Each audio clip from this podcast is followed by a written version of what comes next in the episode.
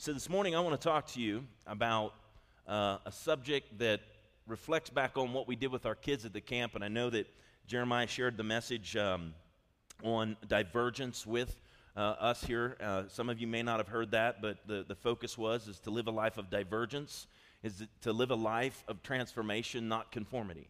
We're not conformed to the world, but we're transformed by the renewing of our minds.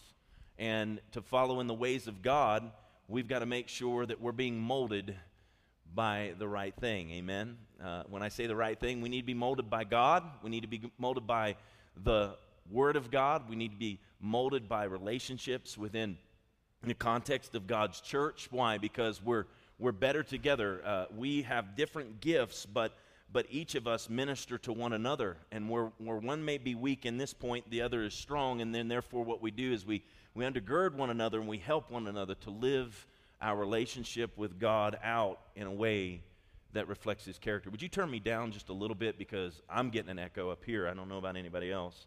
And I'm liable to get a little bit passionate up here, and I don't want to blow everybody's eardrums out. Um, so, so in that, I want to read to you from Romans 12, 1 through 2. And this is actually from the Phillips translation because the title of my message today is What's Molding You? It's in the form of a question because you have to reflect on what is molding you in your life. And, and the Phillips translation of this passage really brings that into perspective. Now, in the Phillips translation, one of the things you're going to see, they already have it up there, don't they? You're supposed to wait till I start reading that because everybody's up there. If you look before, I, well, now he took it off. Good Lord, have mercy. We've got to get synchronized here. You're going to see the word mold is different there. That's because it's the British form of the word, word mold, and I don't have the rights to change that in that passage. Does everybody understand that? But for all intents and purposes, the way we'll refer to mold is M O L D. Okay, so Romans 12, 1 through 2. With eyes wide open to the mercies of God, I beg you, my brothers, as an act of intelligent worship, to give him your bodies as a living sacrifice, consecrated to him and acceptable by him. Don't let the world around you squeeze you into its mold, but let God remold your minds from within so that you may prove in practice that the plan of God for you is good, meets all his demands, and moves towards the goal of true maturity. And so, what's molding you? If you were to look at your life, if you were to look at, at, at the influences around you, the Bible says that there are many voices in this world, and none of them without significance. It means all of them have significance. But what is the significance of their influence in our life, and how are they molding us? What's the impact that those voices, what's the impact that those influences, those outside influences, what's the impact it's making on us? How is it possibly molding us? And the only way for us not to be molded by the ways of this world is to be transformed by God's word, molded by Him so that we affect the world around us. The world around us doesn't affect us. And so I ask you the question then are you being formed or conformed? Are you being formed by God or are you being conformed to the ways of this world? What's molding you? You might think, I don't need anyone to mold me.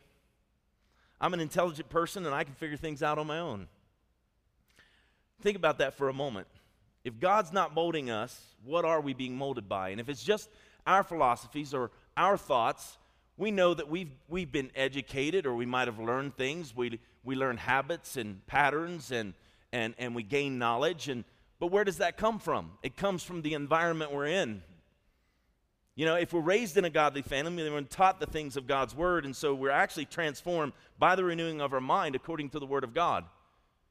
But if it's just the ideas of man, if it's just the philosophies of man, then what happens is, is we are actually being conformed into the likeness and image of this present world. You know, the psalmist said this I'll put no evil thing before me. Now, back in, in, the, in the holiness days, anybody know what the holiness days was? That's back when they preached holiness. And nowadays, we don't really preach holiness. We touch on it, but we don't preach it. And the reason why is we'd empty our churches out if we really preached on holiness. Hmm. Can you give me an amen on that? Because it's true. I know you're sitting there, I don't want to amen him because I'm afraid he'll go that direction. And start hitting on areas of my life. And here's the truth of the matter, man. They lived holy lives. When you think about uh, you know, and, reflecting on things that are going on in our society today, look, the, the conformity of our society to the ways of the world, if you will, is becoming more and more and more. It's, it's not less, it's more. And, and so when you see those patterns of this world increasing and then imposing themselves on the local church and saying, here's what you can preach and here's what you can't preach. Now you're in real trouble because man is defining God. And what is that? What is that pattern? Man then begins to assert himself above God and say, I will define you, God, for what you stand for and who you are. Y'all hearing me here? Look, people have struggles, they have battles. You know, the lust of the flesh, the lust of the eyes, and the pride of life, it works in all of our lives. Can you say amen? It works at all of us. But the thing is, is God has given us a way of escape, and that is the voice of the Holy Spirit speaking to us by His Word to convict us of that sin and to lead us out of that and into righteousness in Christ Jesus. Now, now, now, so you know, it's not your works that get you there, it's the grace of God that gets you there. See, who, who would be, um, you know, brave enough to say, Look, I got some issues still, Pastor. You know, I'm saved, but I got some issues. Really? Man, you know, come on. See, I'll raise my hand. I got issues, you know. I got issues sometimes. You know, I got issues when I drive down the road. You know, Pastor, you don't have a fish or a bumper sticker or anything on your truck. No, I don't. And they ain't going to be one because when I drive by them and they see the fish, and like, that guy calls himself a Christian. And I think he's going 10 miles an hour with speed limit. I look down sometimes, I'm like, holy moly, I'm going 95 miles an hour. How did I do that? Because it's in me to just go and get to my destination. Huh? It doesn't make it right. I hit that moment, I'm like, gosh, man, that's a sin. That's, I'm breaking the law, you know? You get what I'm saying? Don't look at me so holy. I'm preaching on holiness, but I know some of you got the same problem. I can swear if I took my shoe off, that, that foot is made of lead. Just like, whoom, wham, whoom, gone. Right? You know, some of us have a lead foot where it comes to driving. Some of us have a lead foot where it comes to sexual sin. Some of us have a lead foot where it comes to, you know, seeing that everything that we have is ours and it's not God's. Some of us have a lead foot where it comes to how we treat our wife or how we treat our husband or how we treat our children or how we treat our parents. We just race right off into it conform to the ways of this world. Y'all didn't see that one coming. It's quiet as a church mouse in here right now. Y'all thinking, whoa, he flipped that one right around. Yeah. Whatever that area is for you, that is that voice. That is that, you know, it's like, I got to get to my destination, but see, the consciousness of what's my speedometer say is my character. I can't preach anymore because I've been in sin. Fortunately, I repent of this all the time, so I don't know if they really call that repentance. I think they call I think you call it guilt. Huh? Come on now. It's guilt. You know, we, we, we can feel guilty, but then we don't change. True convic- what conviction will do is it will cause us to make a change. Now, I'm sharing this with you because normally when you expose yourself that way, right, if you want to do right, what you do is bring it into the light. Say, if I want to be right, I'll bring it into the light. See, when I, when I get transparent with you and I get real with you and I start bringing something into the light, right? What happens is, is I'm going, now that I've told all of them, they're liable to ask me, like, hey, Pastor, how you been doing with the speeding thing? right? And we could take account in here. That's a lot of folks holding you accountable, right? When we get transparent and honest about what we're struggling with, what happens is, is the tendency is that we'll get better. The Bible says this it says that, that not to be, conform, uh, excuse me, uh, that we confess our sins to God, that we're forgiven. So I can confess to God and I'm forgiven, but if I don't expose that thing and, and bring accountability in my life, I'll never be healed. It'll never, that'll never be set right in my carnal man. My spiritual man aligns itself and says, I know this is wrong. God, forgive me. God, I forgive you because you, you're faithful to confess your sin. I'm faithful and just to forgive it. But oh, by the way, if you don't get somebody else in your life, and by, Angie's a great accountability when she's riding with me. She's like, you know, you're going 90 miles an hour. I'm like, oh, am I? Slow down a little bit, and then it creeps back. you know. Y'all hearing me on this? There's there's influences. There's the voices. There's the things that we listen to. Philosophies. My philosophy is, is I got to get to my destination, so it's okay for me to speed, right? Because I'm going to be late if I don't. No, I just need to leave earlier. Right? Come on now. Those of you who speed in here are going, gosh, man, can you get on a different subject besides speeding? Because right now you're thinking, good Lord, man, there's got to be other things people to do. I deal with that, so get off of it. So. so, with that, are you being molded by your own thought processes, shaped by your own, or excuse me, by the opinions of others? Are we being formed by our culture today, the trends, pop culture?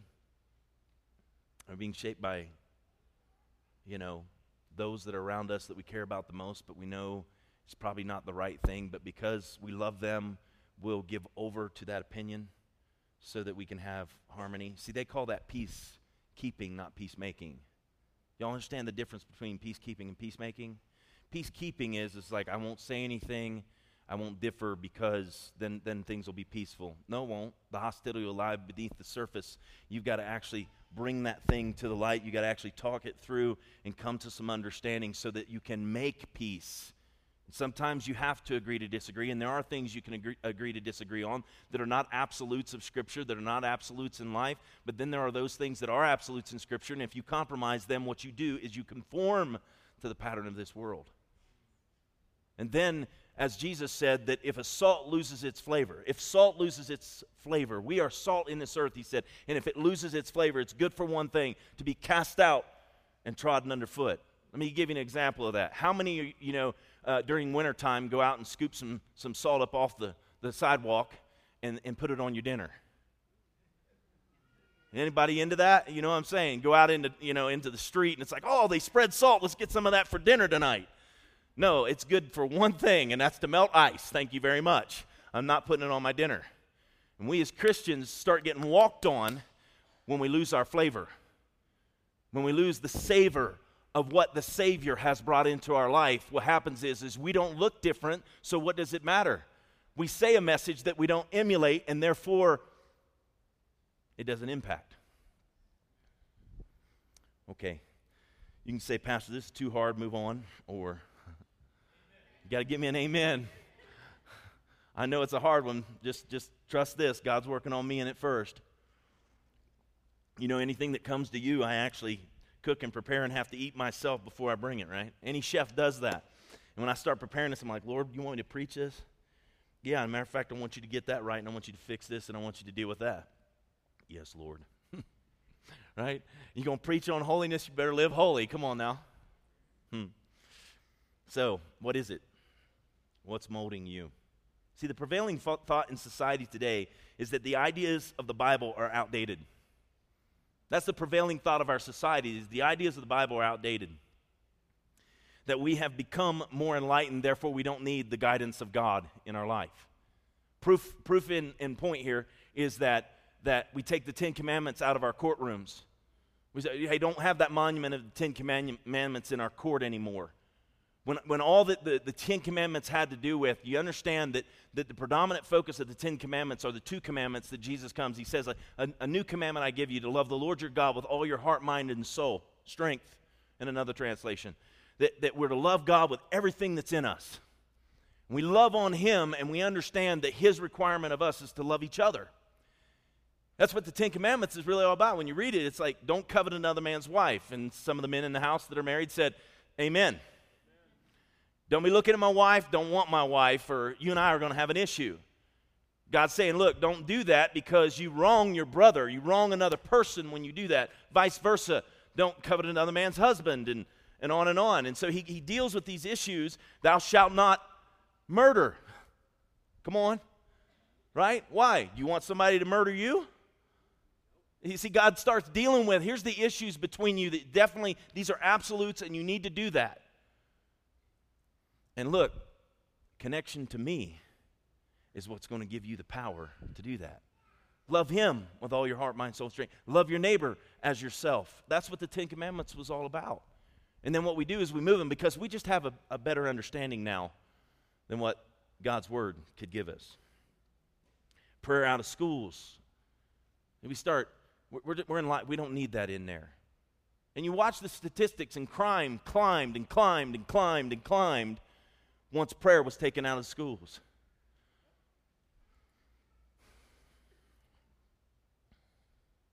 Christianity is being treated as a problem, and it's not. It's the answer. Christ. Christianity simply means followers of Christ. We're followers of Christ. We point back towards Him. He is the answer to the world, He's the light of the world. He is love that was manifested by our Heavenly Father in this earth for man's problem, and that is sin. For the issue of not loving one another, Jesus comes and what he does is he shows a display of the love of the Father. We love God, the Bible says, because he first loved us, and his display was through his Son giving his life for us. And when he gave his life for us, would any of you give your life for another person sitting in this room? Probably wouldn't push comes to shove, now look, I'd give my life for Angie. I'd walk in front of traffic for her, you know. If somebody was attacking her, I'm, I'm, I'm all in. If, some, if someone was attacking me, um, she'd probably jump in too, but at the same time, she, you know, she's a woman, so she'd probably stand, get him, Derek, get him, you know. Is that accurate? you know, I'm, that, that's part of my role. Is I'm a protector. You know, she's a nurturer. You know, and in that, I promise you, though, somebody messes with me, and she's going to be right in there, right? Uh, I had one instance, and I won't tell all the details of it, but I had an instance where there was a situation, and, you know, a young man kind of swung at me. You know, he's coming at me, and I just snatched him in a headlock. and uh, in that situation, I, I got him in a headlock, and it's like, you know, look, you need to calm down. I just start talking to him and, uh, and he's squirming, but he ain't getting nowhere. But the moment I snatched him up, Angie come in there. I'm like, get back! What are you doing?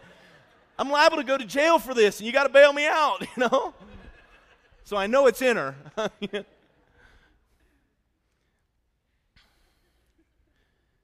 if there is a protector in us, if there's that ability to lay our lives down for one another, if I could say anything to you today, please understand what it was that Jesus did on the cross. It was the ultimate laying down of one's life for his brother, for, for his friend. The Bible says that no greater love hath no man than this, that he lay down his life for his friends. You know, I think of the time I served in the military. And I think of those moments where, where we're in harm's way and danger comes, and you've got, I mean, that's kind of the way it is. If your back's turned, that guy's got it. Let me say this the enemy can get you twisted about sometimes, he can get us all twisted about at times. But I want you to know this Jesus, as the scriptures say, he is your rear guard. God it goes before you, and he's your rear guard. If you find yourself in those places where, you know, other influences, you know, are causing you to live your life contrary to the kingdom of God, then I want you to know that God is there and he's waiting for one thing, and that is, God help me that prayer, that simple prayer that says, God, help me. And God will show up and He will help you. Amen? See, if by enlightenment our society is talking about the idea of my conscience shouldn't bother me when children are being murdered, and mind you, in a barbaric fashion. Y'all know what I'm talking about, right? That our children don't belong to their parents, but to the government, to society. It's another recent statement that's come out in our society today. To see the world is wanting us to conform. Then when we have our children, we turn them over, and the state tells us how we are to raise them. Now, look, the state can get involved if there's abuse going on, but let me say this to you. The state's not going to determine how my child is raised. I'm going to determine how my child's raised. It's, it's, it's vital that we understand the importance of, of not silencing ourselves. I've talked about this for, for weeks now. I know I haven't been here as, as much, but you've gotten a, a, wonderful variety. But when I'm here, I'm talking about this because we see a turn in our society. It is in fast forward mode. And I just saw a video where they were talking about how that, you know, parents need to understand that their children don't belong to them. That they need to, they need to turn them over. They, they need to be raised by the state. They need to be taught, you know, by society so that they know how to fit in. Oh, you're talking about conforming to the pattern of this world. I would like to keep helping my child transform by the renewing of their mind according to the Word of God so that there is a standard that's left. You understand, if the standard disappears, when the enemy comes in like a flood, the Bible says that God lifts up a standard against him. So if you are a man or a woman of faith, then you are called to stand up in this time where vain philosophies are whispered and chattered and declared from the rooftops, and you're called to stand up and be a witness and a testimony of what God says. Not, you know, I know that sometimes when I preach, um, the guys were telling me that, you know, I get this scowl on my face and I look angry. I'm really not. I'm all excited inside. I love what I have with God.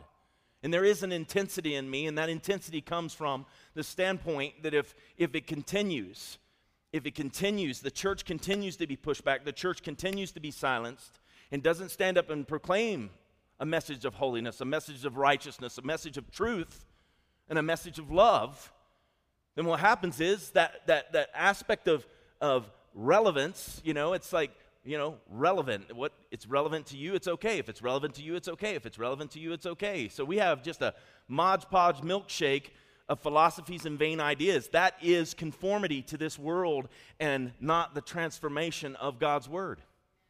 God's Word, contrary to popular be- belief, is not outdated.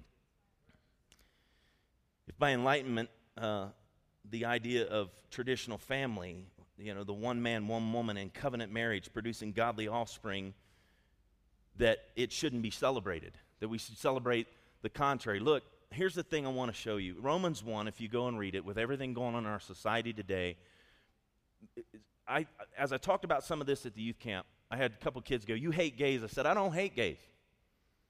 Frankly, I love them. And I've seen many of them freed from sin, just like I've seen men who commit adultery freed from committing adultery, just like I've seen young people who are fornicating and not waiting for marriage freed from that. You see, my heart breaks for the condition of sin, just like Christ, well, as close as I could be to Christ's heart breaking, I want to be there. My heart, I want my heart to break over the condition of sin with a heart of restoration. Why? Because that's why Jesus died on the cross. That's what the gospel message is that while you're dead in your trespasses and sins, while you were dead in your trespasses and sins, God sent his son to die. Why? Because he loved you. But make no mistake about it, the shedding of his son's blood, the giving of his son was not something he's like, you know, just throwing out there is, as common.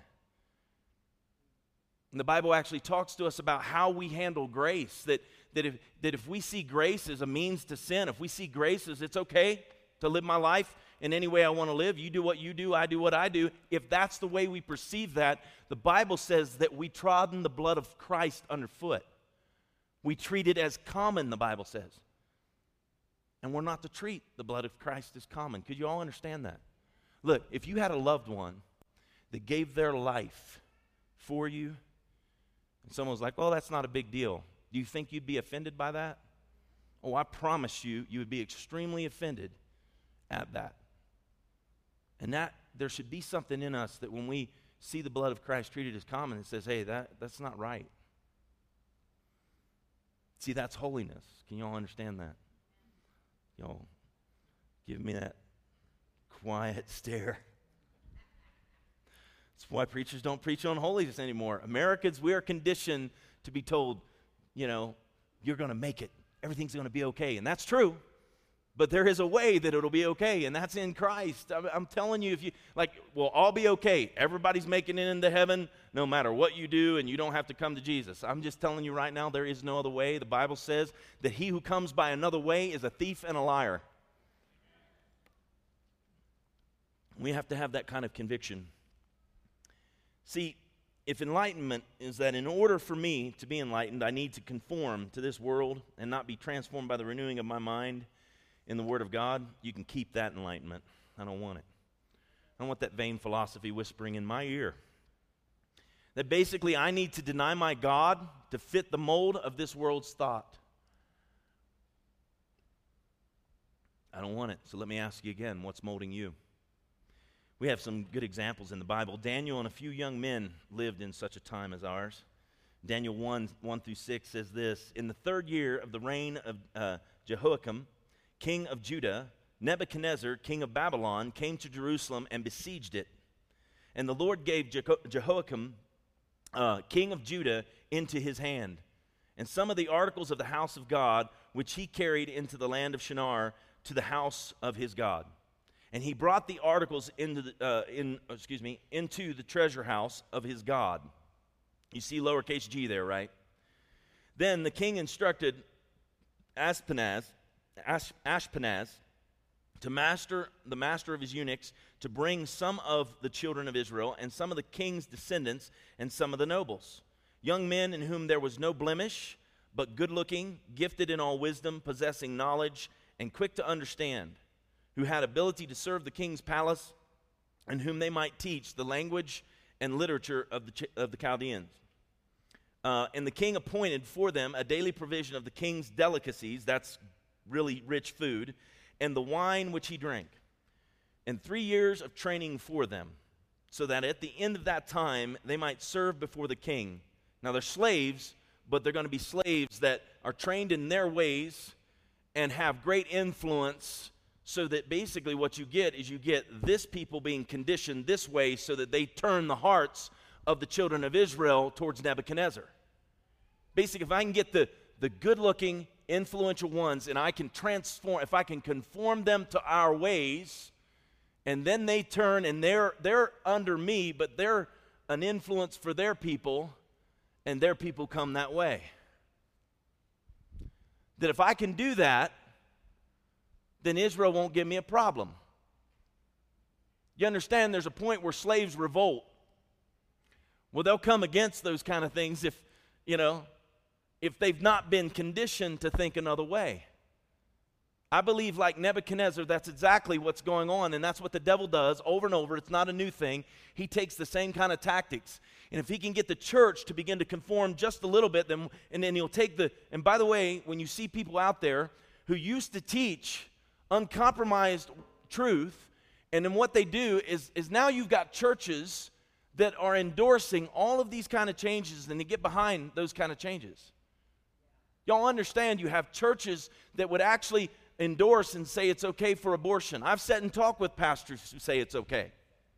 How does that happen? Because they have been brought in. I don't know if you saw all the stuff going on with, with, the, uh, with Planned Parenthood, but, but if you saw what's going on with Planned Parenthood and the exposure of how they're killing children still and doing it deceptively, now I understand abortion's still legal, but that they're actually breaking the law for the way that they're actually delivering those children so they can take their body parts, you can't get any more barbaric than that.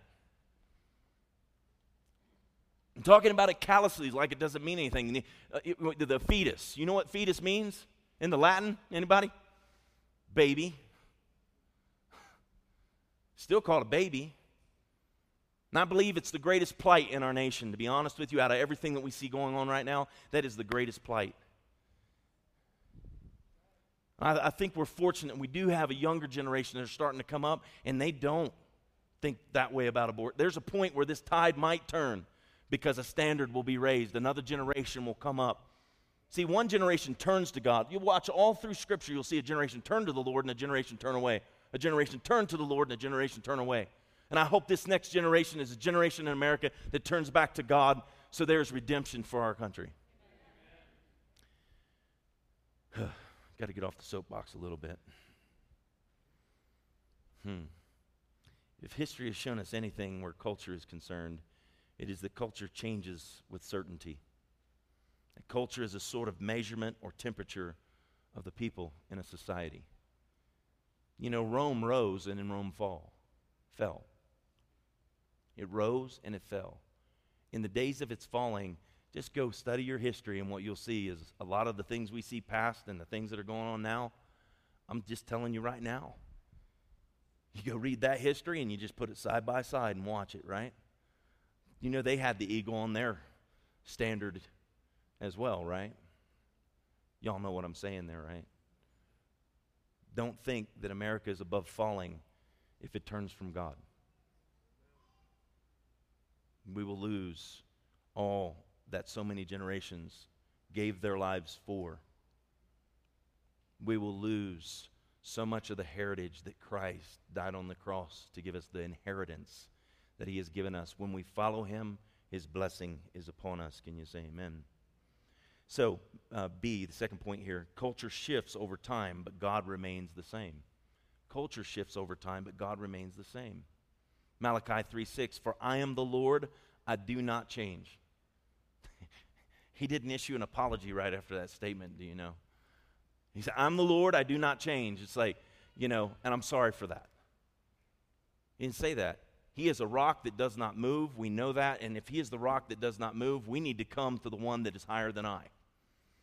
When we come to Him, right, we come to Him as He is and understand we seek Him as He is, and He's a rewarder of those who diligently seek Him. Not, hey, God, come over here and conform to the way that I want things to be and bless me. He, he doesn't do that. He stands back just like with you and your children.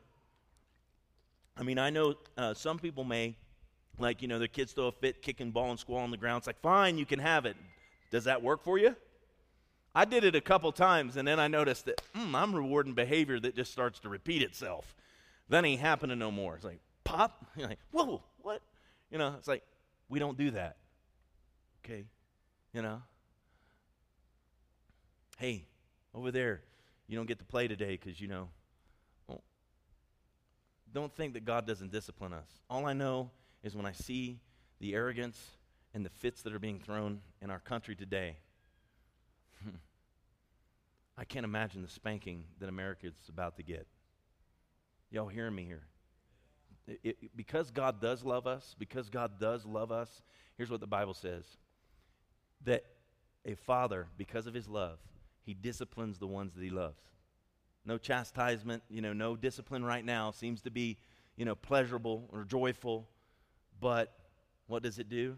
Afterwards, it yields the peaceable fruit of righteousness. True peacefulness will come and righteousness will come when we receive the discipline of the Lord. Now, here's the thing.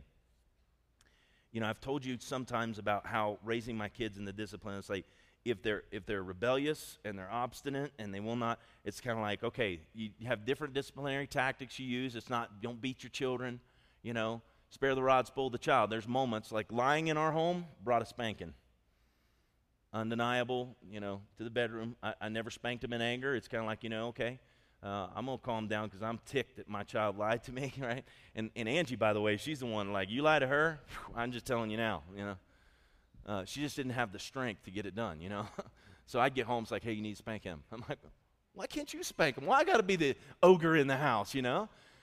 So, but I would go in there and I'd say, look, you know, lying is not okay. Because when you lie, you erase your relationship. When you lie, you disconnect yourself. Would you see it any different? Don't you consider the relationships you have? You would want them to be honest. And if a person lies to you, you're like, man, I, what happens? I don't trust them. Correct? And so we instilled in our kids that's the, that's the one thing that will garner you a spanking. I only spanked my kid one spanking.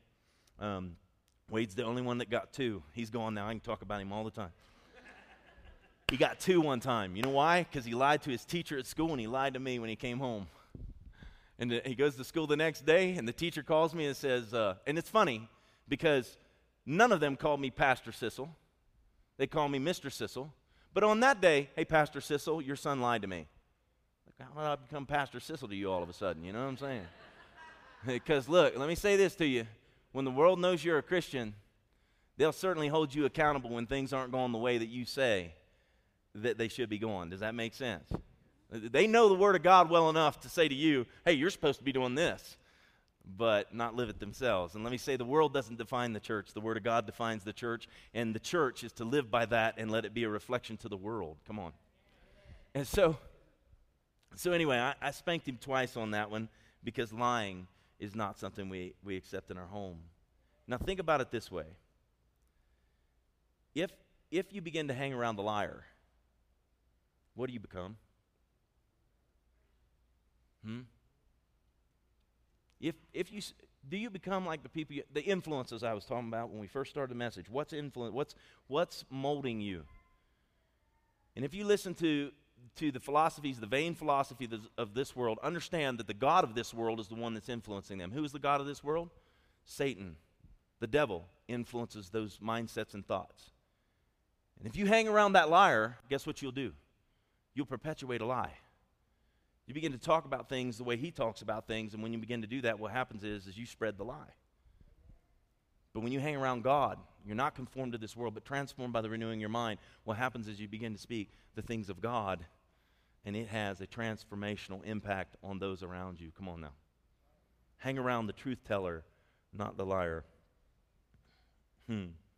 Culture shifts over time, but God remains the same. So we need to be aware of how our culture works to, con, uh, to conform us and remain faithful to the transformation of God's word. Hebrews 13 8 says this Jesus Christ is the same yesterday, today, and forever. See, when culture shifts, it will do this. And when culture shifts, it will try to define you. In Daniel, Shadrach, Meshach, and Abednego's time, it was the same way. It will try to define you. Daniel 1 7, the chief official gave them new names. To, gave new names to Daniel, uh, named Bel- Belshazzar, to uh, Hananiah, Shadrach, to Mishael, uh, Meshach, and to Azariah, Abednego. It will try to define you. When culture shifts, it'll try to tell you here's how you need to be, and here's what you're going to be. And by the way, know this that names, how many of you looked at the name before you named your child? How many of you looked up what that name meant? Raise your hands, please. A lot of people did. Some of you didn't. I looked up every single one of my kids' names. I want to know when I'm calling them, when I speak, uh, Keith Wade Sissel, come here. Right? I want to know when I say that. Now, go figure. You know, I remember thinking, well, I don't really, I, I don't want to, I want to go to college. I wasn't necessarily painting a picture for the military for my son. You understand? But smack me, that's what I called out to him every day. Because the name was like, that's cool. I really like that. Right? Here's what his name means Valiant on the battlefield, Keith, and one who advances, Wade. Keith Wade, sis, Keith Wade, valiant on the battlefield, one who advances, right? And lo and behold, he goes in the military.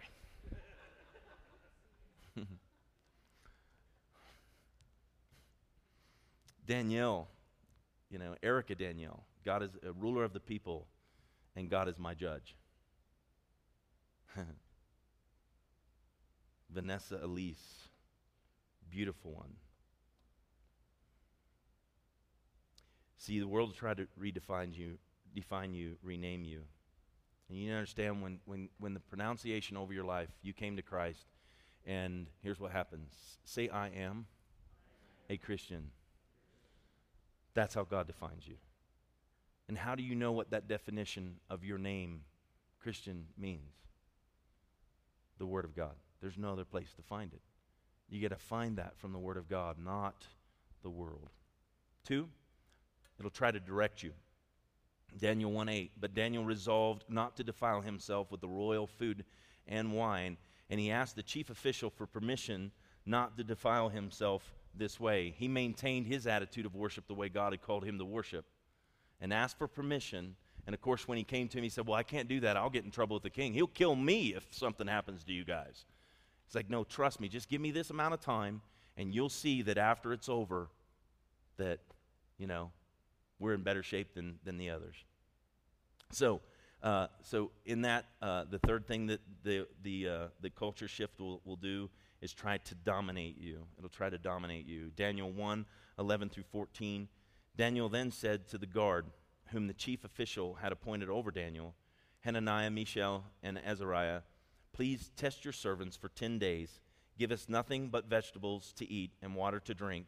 Then compare our appearance um, with that of the young men who ate royal food, and treat your servants in accordance with what you see. So he agreed to do this and tested them for 10 days. What is forming you? See, Daniel in that moment, see, the king gave that order, and here's this guy who's in charge of them and Daniel's saying, hey, let us do it this way. Let us do it God's way, right? And all of a sudden, you know, the guy's like, look, it'll be my life. He's like, well, test us for 10 days. So while he'll try to dominate you, the whole thing is God will give you wisdom on how to approach those situations, to communicate back, and to continue to honor him.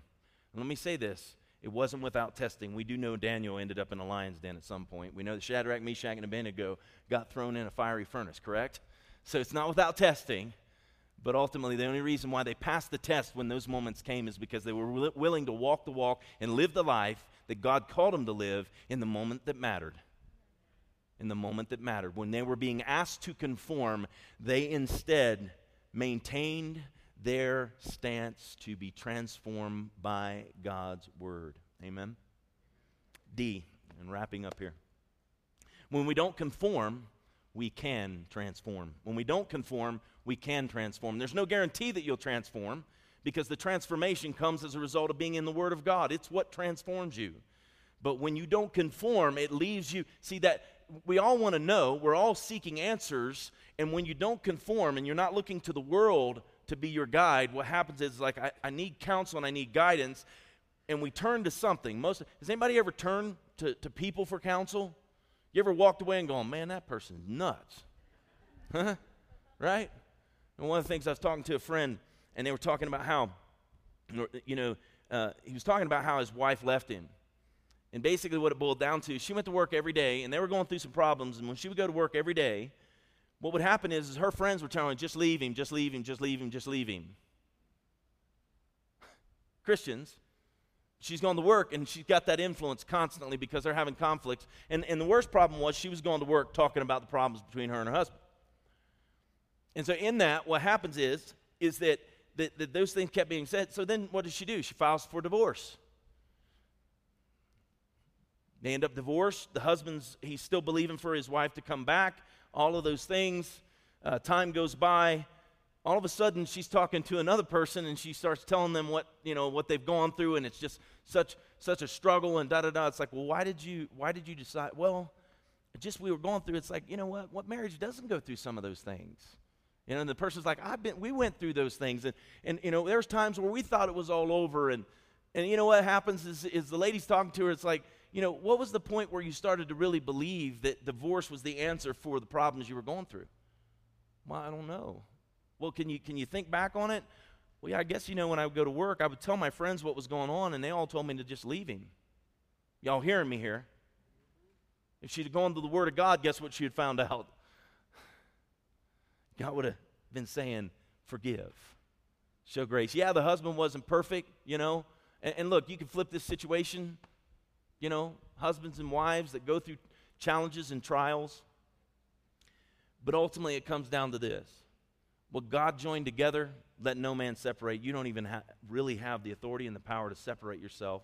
Now, obviously, in, in specific situations, if there's abuse and guys, look, it's, it's, that's not okay. I w- as a pastor, I would say you can't be with that person if that's the way they're going to treat you. You get me? Normally, what that brings, you know, I've had men show up here at church I had one show up with a gun one time, you know, and it was kind of like, you know, you know, you told my wife to leave me, blah, blah, blah, and I'm going to kill you. I'm like, well, bring it on, baby. All I know is you better hit me with that bullet because, you understand? It's like, I'll pray for you, but after I take you to the ground, you know, like special forces style. You understand what I'm saying there? I'll wrap him up, pin him down, and then we'll just have a prayer time. You know what I'm saying? I, I know there's people in here that need to hear this today. You know?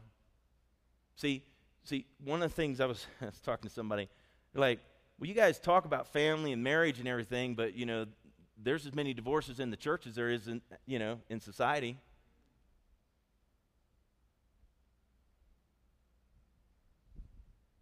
And that's about how you respond to that, because it's true. And it's part of what brings deep conviction to me, because how can we tell somebody else if we don't live it ourselves? And I would encourage you, look, you know, it's like, well, I've been through a divorce. Does that mean that I look, God's grace is, is wonderful. And that's the other awesome thing that the world doesn't seem to understand about the church. We are stinking messed up. That's right. Come on now, give me an amen. We're messed up. We are. And thank God we've got a Savior. Thank God we've got a Savior. We, we can mess something up, and He will give us grace to come out of it. He won't give us grace to stay in it. And if the stats show that we look like the world, the problem is, is we're staying in it. We're not accepting grace as an invitation to leave it. We're, we're accepting grace as it's okay and keep, continue to do it. Y'all hearing me? I'd proudly say, and when I say proudly, proudly that our congregation has heard many sermons by me where I, I challenge them that divorce is an absolute, absolute, absolute last resort. And we may have seen, you know, five, six divorces as a congregation. I'm not talking people who walk through the door on a Sunday and it's like, hey, we've had 10 years of bad marriage. Wave your magic wand and fix it. 10 years? Uh, you got 10 years to walk out of that problem? You know, like, huh? but maybe six divorces over that course of, of 10 years that we've seen over the last 10 years, maybe 10 divorces, or six divorces over 10 years. And I thank God for that. And it, it speaks to the character of this congregation. It's something I believe that, that we need to emphasize more and more. Because I know this too, when I'm at the gym and I'm talking to people, you know, half of my relationships, people are going through divorces. Half of the relationships there, and when I begin to talk to them, you know, I'm watching them like, huh. And one guy who started going home, he didn't come to church. That's church for him, you know, right now.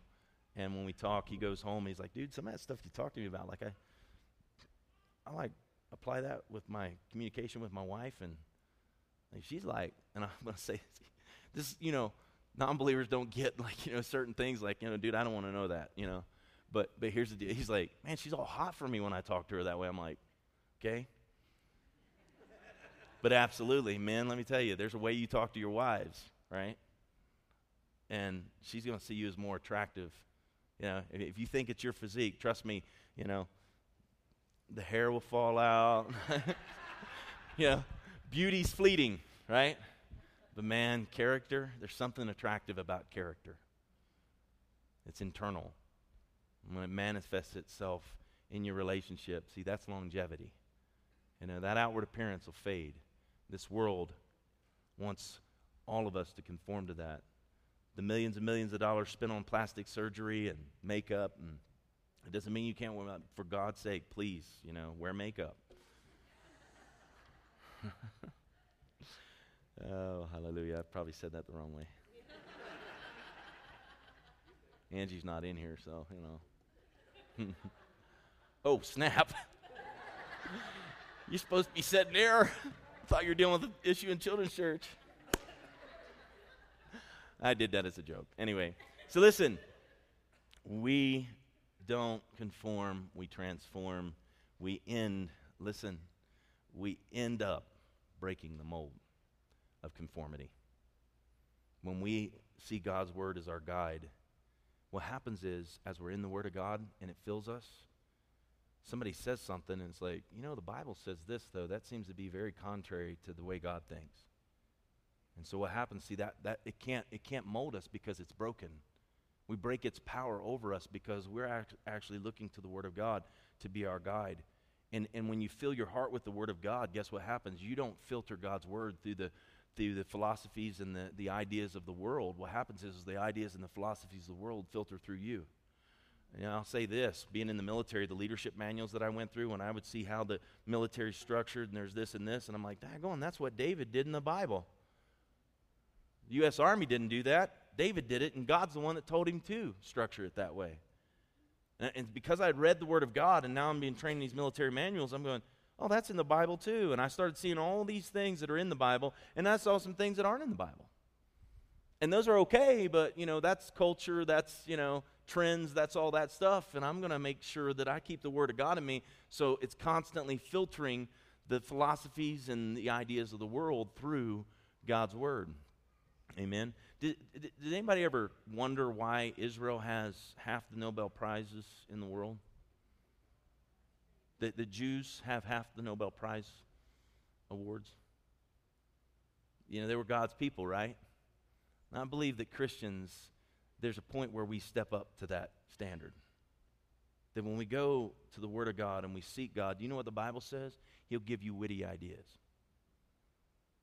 I believe that and, I'm not a name it, claim it, frame it guy. Look, you're going to have to put some hard work to it. You're going to go through challenges and trials. But I do believe God wants you to be the most blessed people on the face of this planet. And He wants people looking at you going, man, how are they doing that? And coming asking you, like, how, how are you doing this? It's like, well, first and foremost, I got to honor God in that. Uh, he's the one that gave me the idea. I remember sitting in prayer one time and he just said, boom. You know, you know, one prophetic word. You know what a prophetic word is? It's a word from God to man. And many times the way it works. He can give you that. In a sense, it's a word to you at that point. It's a rhema. but a prophetic word tends to be a word from God to man through a man or a woman. That you're sitting with a friend, and all of a sudden they're like, hey, I don't know what, I just sensed God said that you need to do this, this, and this. I don't know what all that means, but. And I've seen that happen, and I've seen people's lives blessed over and over. I've seen businesses flourish. I've seen new businesses formed. I've seen all those kind of things happen, and we need to be those kind of believers where that is what's flowing out of us. Can you say amen? So Daniel 1:20 says, "In every matter, say every matter, in every matter of wisdom and understanding about which the king questioned them, he found them 10 times, say 10 times, 10 times better than all the magicians and the enchanters. By the way, that's that that conformity, the ways of the world bringing you know revelation to the king or bringing ideas to the king and then here's Daniel and them going, "Well, God's the one that revealed this." And so better than uh, all the magicians and the enchanters in his whole kingdom. So here's what I want to leave you with Will I change the world or will the world change me? Will my identity come from God or from the world? Will I change the world or will the world change me? Will my identity come from God or from the world? Romans 6 and verse 3 says this For sin's power over us was broken when we became Christians and we were baptized to become part of Jesus Christ. We're meant to be a part of the body of Christ. We're meant to be connected with our Savior. We're meant to let the life look. When Jesus is walking around, can it be argued that he was the greatest man to ever live? Honestly? Has anybody else ever rose from the dead? Anybody else ever heal the sick, restore sight to the blind, hearing to the deaf? He is the greatest man. He was all God, but he was all man. He was tempted in every fashion that we were tempted. The thing is, he was the greatest man to ever walk, and he has called us to walk in his footsteps. And oh, by the way, not by yourself. He actually says that all authority has been given to him, and he commissions you. He says, Go therefore and make disciples, teaching them to obey all I've commanded you to do. Lo, say lo. I'm with you always, even to the end of the age. There's a day where this age will end and all accountability will come flooding in. We'll all give an account for our life. Whether we were saved or unsaved, everyone will stand before the throne of Jesus Christ. The great white throne judgment is what they call that. The scripture gives us a picture of being molded just like a potter molds clay. The prophet Isaiah uses a couple, this a couple of times. Isaiah 45 and 9 what sorrow awaits those who argue with their creator? Does a, clay, the, uh, does a clay pot argue with its maker? Does the clay dispute with the one who shapes it, saying, Stop, you're doing it wrong? does the pot exclaim, How clumsy can you be?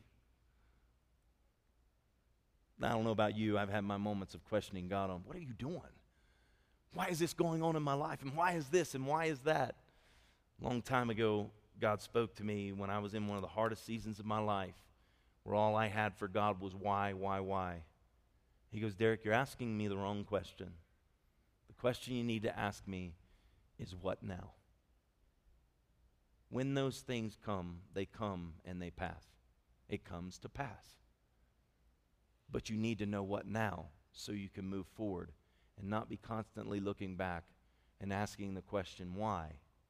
but rather getting a hold of God and knowing the what now for your life. Amen. Isaiah 64 and 8 as we close.